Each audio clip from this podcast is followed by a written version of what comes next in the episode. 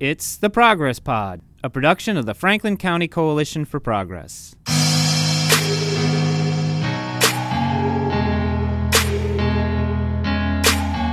I'm Pete Mazzoni with Jeremy Kate. Each day, at least 10 Pennsylvanians die of opioid or heroin overdose. The problem can largely be attributed to the rapid rise in the abuse of opioids, including both prescription pain relievers and heroin. But there's another issue at work, and that is the stigmatization of people with substance abuse disorders. The stigma can be so strong, people will avoid treatment that can literally save their lives. Our guest today is April Brown, administrator of the Franklin Fulton Drug and Alcohol, providing treatment and recovery services for our area. April joins us to talk about how, as a community, we can work to remove those stigmas and get people the help they need before it's too late. Thanks for being with us, April. Thanks for having me. Let's just start out with what Franklin Fulton Drug and Alcohol does. If you could just give us a broad overview. Sure. Franklin Fulton Drug and Alcohol is known as the single county authority. You'll hear the phrase SCA thrown out into the community quite often. Um, there is a single county authority for every jurisdiction within the Commonwealth of Pennsylvania. Um, Franklin Fulton Drug and Alcohol is actually a joinder, so we oversee both counties. Um, some other joinders oversee three or four counties. SCAs within the state look differently, function differently. Their primary focus is to meet the needs of their local communities. So it's a great thing um, that SCAs can do what they need to do and have the flexibility to do those things locally. And that's why we don't all look the same mm-hmm. or focus the same. What does the landscape look like of drug and alcohol abuse in Franklin and Fulton County? So it's changed. If you look at the past 10 years, the type of substances that are typically predominant with seeking out treatment have changed. We've historically been an alcohol using community, and I would still argue we are um, which you know is a legal substance. Mm-hmm. We've definitely morphed into uh, the opioid epidemic has wreaked some havoc within both counties. It looks a little different in each county, but for Franklin, our primary right now contributing to our overdose fatalities is fentanyl. Um, historically, that hasn't been the case. It's been heroin, it's been prescription opioids, um, and s- what we would consider slower killers, um, like nicotine dependence with mm-hmm. tobacco and with alcohol. Um, but yeah, we're we're definitely in a zone right now within Franklin County where I would argue we're poly users. Very few users are using one primary substance. It's mm-hmm. usually a combination of multiple. What is fentanyl? Fentanyl is a synthetic opiate. So there's pharmaceutical fentanyl that you would get prescribed from a doctor's office, typically in certain um, practices like oncology. Okay. You, you, know, your high intensity. So it can be a legally pain. prescribed drug. Fentanyl is by far um, pharmaceutical. But then what we're seeing on the street and what we're seeing lead to fatalities is synthetic fentanyl, street made mm-hmm. fentanyl. Um, and that's what's causing the, the bulk of our, our fatalities, not mm-hmm. pharmaceutical fentanyl. And are the people that are becoming addicted to fentanyl, is it starting with a legal prescription that is overfilled, you might say? So it's a combination of things. Um, we've seen individuals enter treatment that have no history of addiction. And That's the classic story of the the contractor who hurts their back and you know gets prescribed these things, and before they know it, they're strung out. Or someone that has a root canal surgery or right. wisdom teeth removal. Um, there's multiple scenarios where the introduction to an opiate is through a prescription, and not necessarily that it's overfilled. Um, you know, dependence on opioids can start very, very quickly. In fact, research shows sometimes within seven days of their use. Wow, um, seven days. And and one of the key things with opioid use from a, a prescription standpoint is if you do have some of those precursors, if you do have a family history of addiction, even if it's not with opioids, if you do um, maybe not live in the best environment conducive to healthy living, there's a lot of contributing factors to be aware of when you're getting that prescription and to have that conversation with your doctor. And then the doctor's responsibility to treat you accordingly. Um, how long are you on that pain regimen? Are you maybe supposed to be in a pain management specialty area versus a primary care one? There's a lot of different factors that go into it. But yes, we do have a percentage of the population that their substance use disorder starts out of a prescription of an opiate. When we or our loved ones go to the doctor, how should we approach talking to them? Let, us say they're saying, We think you need to go on fentanyl. Mm-hmm. You know, what, what should that conversation sound like? I think it's like any other medical conversation with your doctor that there's a level of patient advocacy that comes from you as the patient. Um, I think looking at all of your treatment options and making choices is part of the conversation. For for pain specifically, very rarely is there one route to your treatment regimen.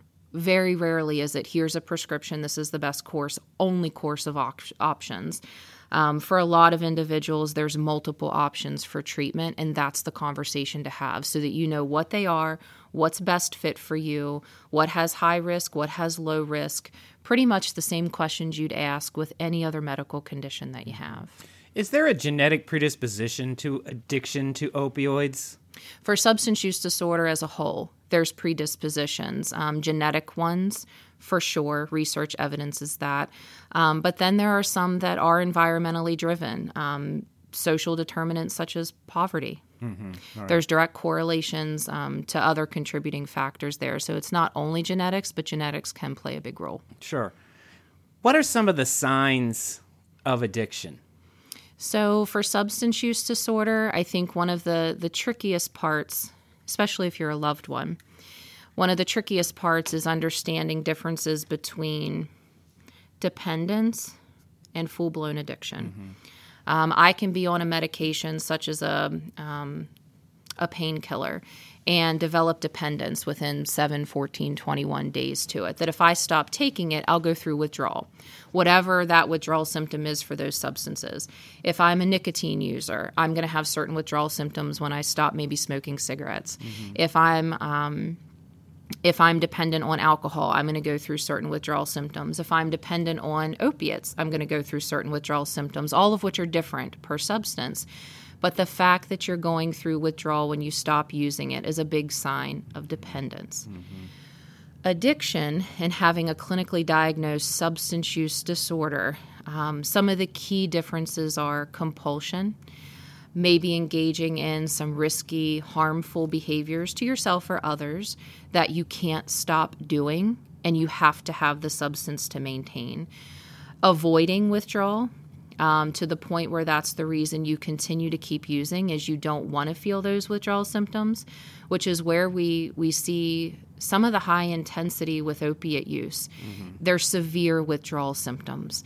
Um, they're painful. They make you sick um, to the point where, just like anyone else, we don't like to feel bad. Right. Nobody we like to, to feel, feel better. Yeah. Um, it's just in this case when you're you know you're addicted to that medication feeling better oftentimes involves continuing the use of that substance mm-hmm. despite the havoc that it's wreaking in your life so those are some key differences between dependence and full-blown addiction we have a lot of individuals in our community um, that are dependent on their medications. That's not necessarily a harmful or bad thing.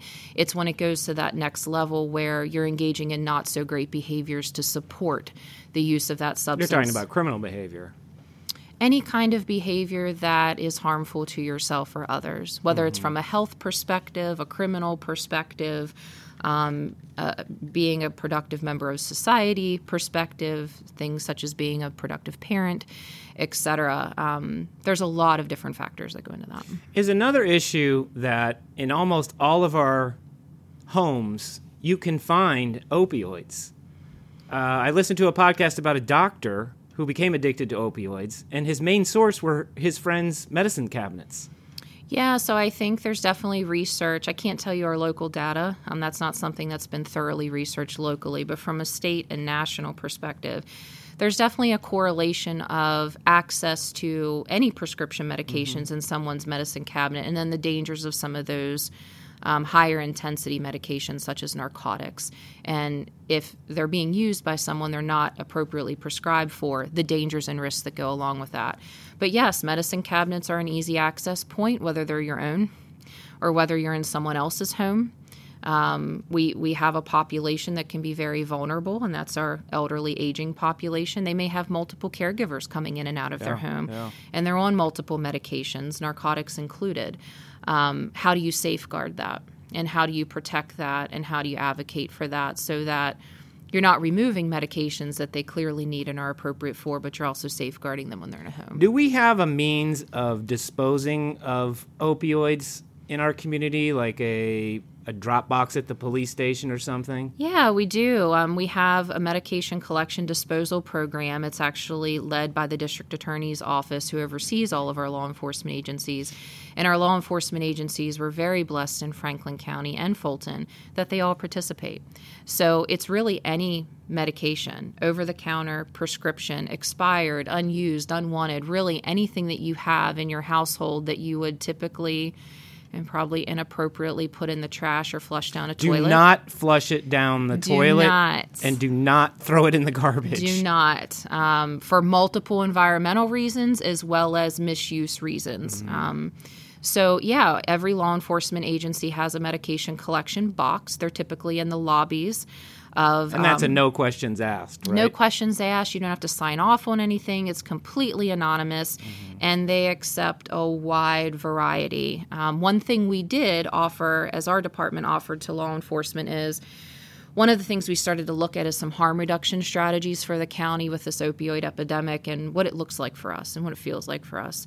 And one of the things we came to is, you know, hey, we have a lot of people in the community that don't have a means to appropriately dispose of their sharps epipens, insulin needle, needles, hypodermic needles, etc. And part of that, you can help safeguard your community from not having needles in places that they shouldn't be, but you're also working with a population that has multiple sharps in their home for their medical purposes and have n- no way to get rid of them. Um, so we approached law enforcement and said, hey, you have your medication collection programs. What if we give you biohazard sharps receptacles? Would you be willing to collect them and open that up to the community as another safe place to take them? And all of them jumped on board and said yes. So that's also another service that's available in the same lobby. It's just a separate container. And I think that that message needs to get out. The the correct disposal of certainly needles, but unused medications as mm-hmm. well. Let's talk about the stigmas surrounding substance abuse disorders. Mm-hmm. And when we spoke on the phone, you mentioned that you know it, it reaches a point where people will not seek help. Mm-hmm. So tell us about that. Yeah, I think, um, and this isn't anything new. This has been going on for decades and decades. Where, you know, if someone who is struggling with something that their community shames, it makes it very difficult for them to want or feel comfortable to reach out to services that will help them with that very issue. And that's across the board. That's mental health disorder, that's substance use disorder. It can be issues related to poverty and reaching out for financial help. When you're in a community that um, has strong, at times, conservative values that you're responsible for yourself, you pull yourself up by your bootstraps, and you take care of yourself and your family when someone can't necessarily do that because they're not 100% healthy, it, it, can cause issues with reaching out for that very help. And we see that ring true all the time with substance use disorder and all of the negative st- stigma that goes along with it, right? You made this bed, lay in it. You made a choice to use, you now have to deal with it.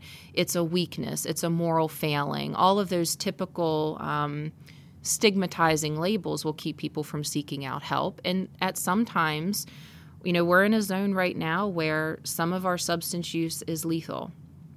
And that really is what the opioid epidemic's about. Substance use disorder has been here for many, many, many years. It's been with humankind forever. Absolutely. And will always pose as an issue moving forward. Um, but when you look at some of these substances and the lethality that goes along with even one time use, it's why we are where we are. And this is such an urgent, imminent issue to address. But substance use disorder as a whole, you know, it, treatment is treatment. And to engage in a treatment process can be scary no matter what substance you're using. So, one of the things that goes along with that is if we can reduce stigma, make people feel safe, and give them a good experience engaging in those services, they're more likely to engage, more likely to stay in them, and more likely to actually plug into recovery, which is the long term goal. Treatment's so, episodic, it's short term, it's meant to be short term, it's to get you on a path of recovery. Recovery is the long term sustainable plan. Is one of the bigger issues that people with substance abuse disorders face is their employers need to know that they're in treatment. Um, Or, i i you know, do they have to leave their job for any period of time to undergo treatment? I think it depends on a couple of things. One, the type of treatment. There's a difference between needing a community based treatment model like outpatient, where you're going on your own one or two times a week for an hour or two with your counselor. That's very different than um, needing a, a rehabilitative rehab type of treatment where you need to go for one, two, three, six months um, before you come back to your community. That's where we tend to see employment become an issue. Either the job can't be held, the employer maybe doesn't have like EAP or um, What is EAP? um, employment assistance programs Okay, across the board substance use disorder falls within that if you have an employer that doesn't have those type of wellness programs it can be very difficult for the person to make a decision to go to the level of care they need if they know they're not going to have a job to come back to Right, that's a big decision. yeah. I mean, if I didn't have those benefits and I needed a rehabilitative service, I don't know if I could go for a month without income. I don't know if I could go a month with leaving my family behind. So, those are very real decisions people are faced with. So, yeah, I think it would be great if every employer in Franklin County offered some kind of wellness program for their employees to get the assistance they need without fear of losing their job or income. Mm-hmm. Do you talk to the family members of the people that come to you, or how do you talk to them about reducing the stigma? How, how do we generally get that message out to our community? Let's reduce this notion that weakness, failed moral character, these ideas that really are an- antiquated. Well, and not research based anymore. I mean, you know, we definitely as a department value the disease model of addiction. It's science based, it's research. We're in a different time than what we were even 10 years ago. We have research now to make decisions and, uh, and get people the help that they need. I think that's a twofold question. I think do, do we work with family members who want to be part of the solution? Absolutely. Do we force them into working with us? Absolutely not. Um, it is very choice based sometimes families aren't a healthy outlet for the individual going into treatment, and those barriers do need to be put up. In the clinical world, we call them boundaries, making sure you're implementing healthy boundaries. So it's twofold. It's really what's best for the individual. But I think to reduce stigma and make the community aware, one, that it exists, and just be real and acknowledge that it exists is its own effort. And then once that's acknowledged, what do you do about it? How do you help eliminate it ultimately? Not just reduce it, we want to eliminate it. There's multiple uh, prong approach to doing that, and we definitely have some groups within the county that our office is involved in that are trying to do that. The Franklin County Overdose Task Force, um, that's one of their strategic plan goals, right? Is to acknowledge stigma and then how do we eliminate it? And what do we need to put in place to get the community on board to do that? But the community does need to invest in this. And I think that's a, a difficult challenge for any community that we need to help take care of each other. Um, we need to look out for ourselves and we need to make ourselves whole and, and prioritize our self care, but we also need to help our neighbor. And if our ne- neighbor needs help, um, not getting so hung up in any philosophical challenges we may have on this issue, but really pulling our bootstraps up and helping them get the help that they need. And then once they're getting that help, help them maintain and sustain it. And that's where family comes in. Healthy family comes in, healthy supports. Um, for someone with substance use disorder, sometimes they've burned bridges. I would Sometimes- think that'd be pretty common. Sometimes all of that external stuff that you've engaged in that people see and feel and experience burns bridges and makes people less likely to trust you. Um, and that's where you do have to regain that trust. And a lot of times that is through going through treatment and plugging into recovery and changing your life, which is very difficult for any of us to do, substance sure. use disorder or not. Sure. So how does how does someone engage your services? Let's say someone feels like it's time. What do they do? So, for treatment, we offer prevention services, treatment services, case management, and then recovery. So, we actually cover the entire continuum. So, something as simple as if you're a school district and you want a presentation on latest drug trends, call us. We can do that. That falls in our prevention unit.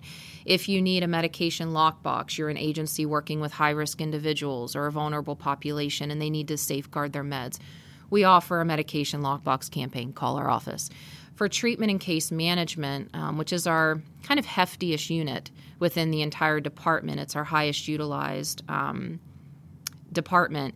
it, it, it, there's a lot of ways to access that service. You can access it through other professional agencies you may be involved in. You may be at your primary care doctor having a really intense conversation about your alcohol use and some of the the medical stuff that's coming out of that. Your primary care can refer you to our office. Easy peasy. You could be not involved with any professional services and realize, hey, I need help. You can call our office. We'll go through that process with you. And what those processes usually entail is um, everything's confidential. That's one of the ways we try and have have the community trust us in terms of it, what you say to us and what you share with us, even over the phone, is confidential. We is can't share HIPAA that with anyone. protected. It's not just HIPAA. Um, drug and alcohol confidentiality regulations are, are the stringent in the land, um, federally and state. Um, so we are in kind of a different category that well supersedes HIPAA. Oh, interesting. Um, so for people to call in and know that that information is not going anywhere outside of that department tends to make them feel a little bit more safe and, and comfortable with telling us the truth. well, if really they don't feel on. like they can be vulnerable, I mean, couldn't you really open up? Or exposed. Right, right. right. That you're not exposed. It is a small community. People know. Uh, we're tied in some way or another, professionally or personally. People need that assurance that their info is going to be confidential. Um, so when they call in, it's really based on what they need, what they're presenting with. They may not know what they need. We help them figure that out. One thing I can't stress enough is if someone has some kind of financial barrier to treatment, um, we do offer financial assistance for people who are underinsured people that have maybe private insurance, but they have this really hefty deductible that needs met before they can get care. We won't pay for the deductible, but we will pay for their treatment. Um, and then, of course, individuals that are uninsured or individuals that have applied for Medicaid and have been denied for some reason. That tends to be the primary population we help financially. And that all starts with assessment. We do an assessment with them that's free of charge. We do that assessment, figure out what level of care they need, what type of treatment they need, and then we work with them on best fit. Maybe you need to go to a rehab that's, you know, in the Pittsburgh area. Maybe you need to go to a partial hospitalization that's in the Reading area. I mean, we contract with multiple treatment providers across the entire state for those mm-hmm. higher levels of care. And then we help them coordinate that, get into it, get picked up for it, and get there.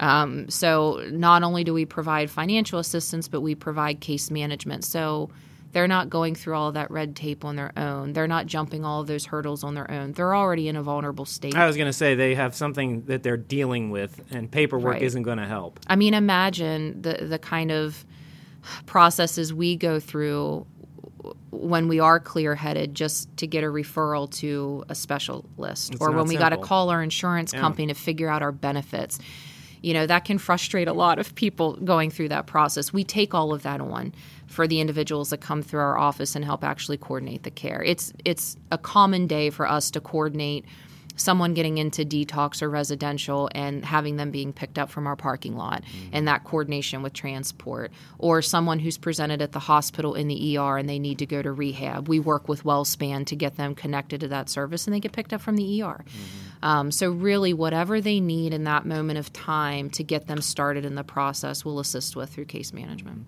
how do you engage with law enforcement since there's a lot of illegal activity going on here? Yeah, um, law enforcement has been a really great partner for us. I can honestly say each municipality has worked very well with our department as a single agency, but also with our department in our larger groups and coalitions. And I think, um, you know, adopting that that message of we're, we're not we're not going to arrest our way out of this. No, we're not. Um, no matter what the issue is, we're not going to arrest our way out of substance use disorder. So they've been really great with um, looking at diversionary tracks, calling our office to help people get into treatment versus being charged and, and potentially jailed. Um, and the district attorney has been wonderful in developing those processes and getting law enforcement on board to adopt and actually practice mm-hmm. Within them. Um, so we've seen really good results there. And then, you know, when we look at our overdose survivors, individuals who have overdosed and uh, maybe EMS or law enforcement has been involved in that process of reviving them. The Good Samaritan law is in place for a reason, and law enforcement has been really good about knowing what those parameters of that law are and respecting it. Can you talk about that for a second, just to clarify what you mean by the good, uh, uh, the Good Samaritan law in this instance? Yeah, Good Samaritan law has existed for a while. It was amended, I believe, back in 2014 to include overdose. And that's overdose from anything. That could be alcohol poisoning, that's an overdose. It could be overdose on fentanyl or heroin. It's really an overdose of any substance type. But what the Good Samaritan did was pulled overdose into it and put a stipulation in there that the individual who is the overdose victim or individuals who are aiding in the overdose reversal are protected by law and can't be charged. Um, so that was huge. I mean, when that law was implemented, that was huge. And the reason it was pushed for so heavily is because we had a lot of over across the state, we had a lot of overdose survivors not getting help. We had people around the overdose survivor just bolting leaving them. I'm right. not going to call police. I'm not going to call 911. I'm going to get in trouble. This yeah. person's going to get in trouble. Um, so we had people being dropped off at the hospital setting and people just bolting. People were dying simply because others were afraid they were going to get in trouble and trying to help them. Has your organization, since this epidemic began, had to really adapt very quickly? In other words, has this been just a surge, a tidal wave? In terms of urgency, yes. In terms of handling a community that struggles with a disease, no. Hmm. Um, it's something that's been in multiple communities, multiple states have been working with substance use disorder for many, many years. But with the opioid epidemic, um, yeah, there's a sense of urgency where you have to pull multiple stakeholders together to work with one individual in the moment that day, not five days from then, not two weeks from then, not figuring out some strategic plan goal, um, but really responding to it in the moment. So, yes, we've been under duress in the past couple of years in terms of getting those resources together, deploying them, and getting everyone on board. It's had to happen very, very quickly. Are you adequately funded? We, from a state perspective, could definitely use more funding across the board. Um, so, to answer that question transparently, no, we're underfunded from the state. We went from a fifth class county to a fourth class county, in my opinion, overnight in a few years, but our funding allocation didn't change with that transition. So, we're, we're servicing more people, more complex needs, in a high duress situation, we're not adequately funded. Um, do we make do and are we able to get people what they need currently? Yes. Um, but to be able to build infrastructures and be able to build systems that appropriately work, funding is needed to do that. And we tend to put funding into service delivery, into people that need the help. But we also have to be able to build a system that can sustain that long term, no matter what surge comes through the door. Mm-hmm. That's where we tend to lack the funding. Right. Are you uh, working with the medical community on any level to kind of deal with what I'm calling overprescribing? Yeah, so there's a couple different factors to that. Um, the state's prescription drug monitoring program, you'll hear PDMP as an acronym thrown around. Um, we were, Pennsylvania was one of the last states to implement a prescription drug monitoring program. And in my opinion, professionally, that is where a lot of this prescribing practice and education and where the medical community can really empower and help make change locally, that's where that falls. Um, it houses all of your prescriptions, um, the prescriber as well as the dispenser, aka the pharmacies they both communicate and utilize that system so that you know what that person's prescription history is so that as a clinician and as a prescriber you can make better decisions on what what you're writing scripts out for. And since the implementation of the PDMP we've seen some local change with how prescribers are actually treating their patients when it comes to pain and that's been instrumental. And that is definitely a way the medical community has stepped up to the plate to help um, curb and prevent future over prescribing. Mm-hmm. Well, that's great to hear because we hear these stories of the pill mills.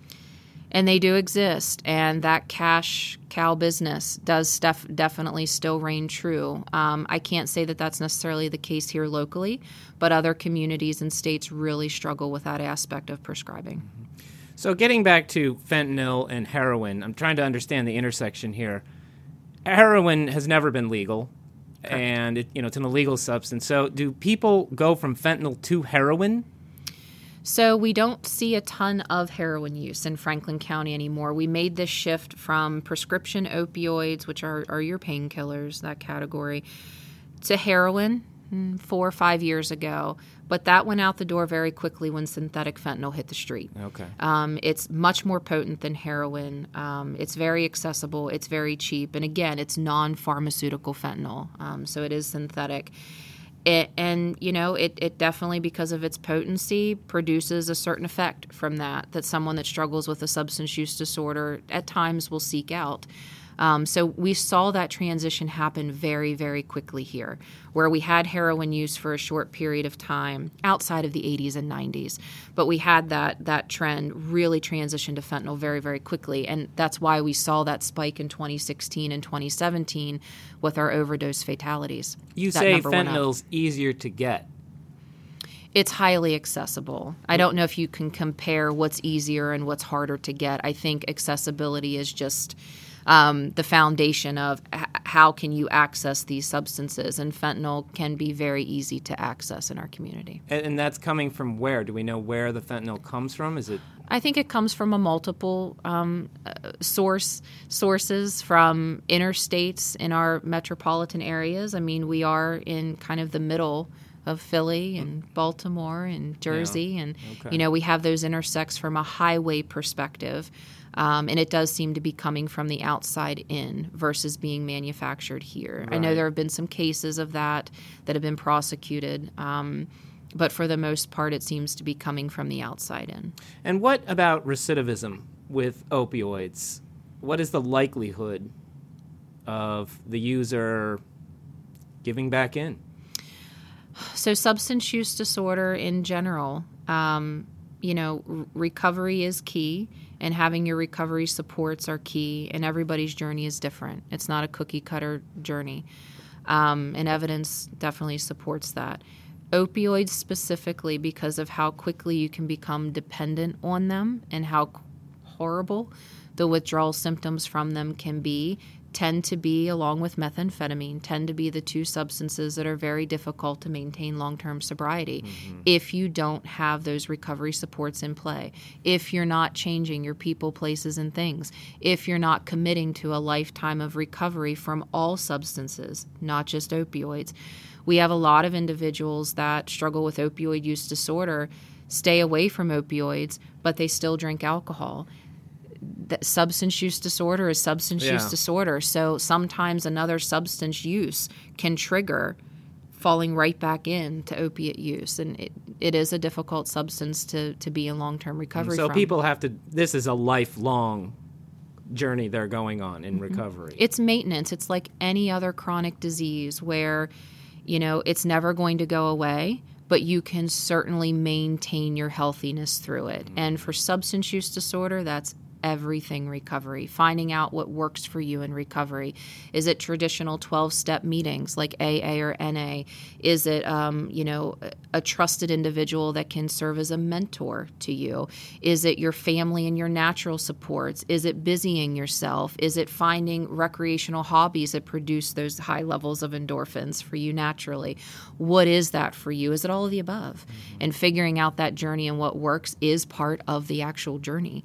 Um, so until people figure out what works for them, relapse is real. It's yeah. definitely a real thing. It doesn't have to be part of your recovery, but we certainly understand that it can be. And that also is why supports need to be put in place. So if relapse does occur, you can engage right back into services, get back on track, and keep it moving versus yeah. being shamed and guilted that you relapsed. Right, right. Um, so that that's definitely something that goes along with stigma as well.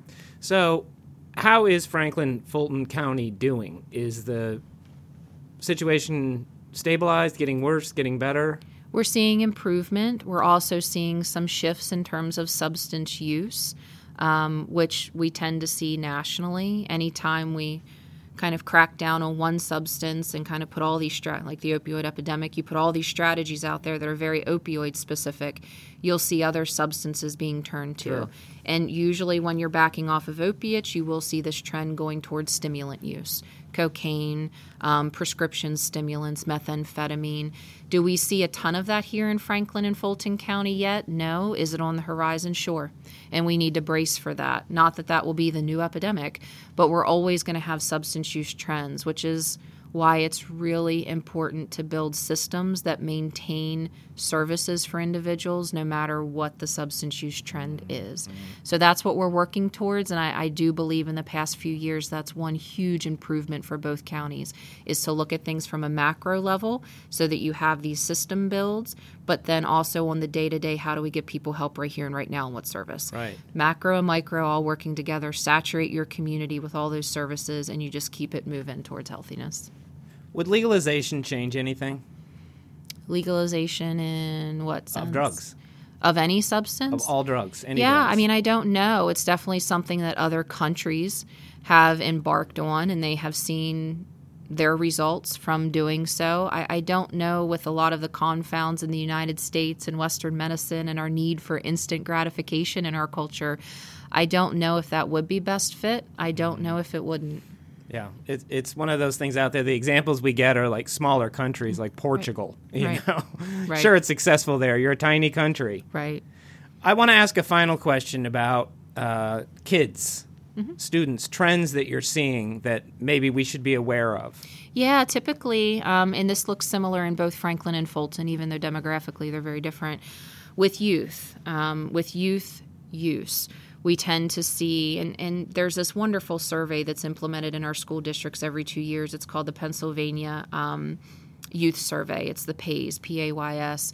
The PAYS survey really um, gets delivered to 6th, 8th, 10th, and 12th graders every two years.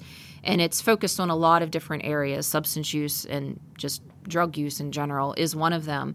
And what we tend to see out of that survey, what we tend to see anecdotally, and what we tend to hear from speaking with kids directly in our two communities is um, the, the same old predominant substances alcohol, tobacco, marijuana. Mm-hmm. We don't see much. Um, illicit or prescription opioid use within our youth until we get to that like 18 to 25 year old group, and that's post high school. Um, and they're a very vulnerable group, right? Their brains are not fully developed yet, but yet they have all this responsibility well, they in got the world driver's licenses, adult. jobs, Absolutely, credit cards, college. You know, they're really figuring out their own journey in life and what they want to do with it. And it's a very big experimental time frame.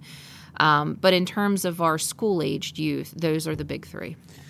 I hate to say this, but that's kind of good news in a way, isn't it? That they're sticking just to those substances. It's an opportunity to continue to have very streamlined focus on your prevention and intervention efforts when you've narrowed it down to two to three. Okay. Correct. Why don't you go ahead and give out your website and where people can reach you?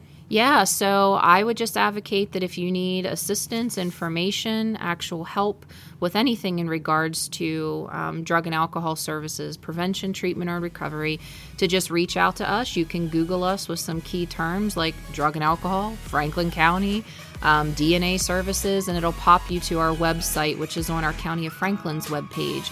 Um, on our webpage, there are a host of links and resources that you can connect to even if you don't feel comfortable calling and speaking with us directly. We do that intentionally. We can also be reached via email. We have a generic email that comes into our departments. People feel uncomfortable calling, but they still want to connect, and that's ffda at franklincountypa.gov. Or old school, just give us a ring and we'll walk you through whatever help that you need and get you where you need to go. And it's confidential from the moment you pick up the phone. Or the moment the email comes in or the moment the text comes in. Absolutely. Well, great, April. Thanks so much for being with us on the show today. Thank you very much. Yeah, thank you. And find us online at progresspod.org.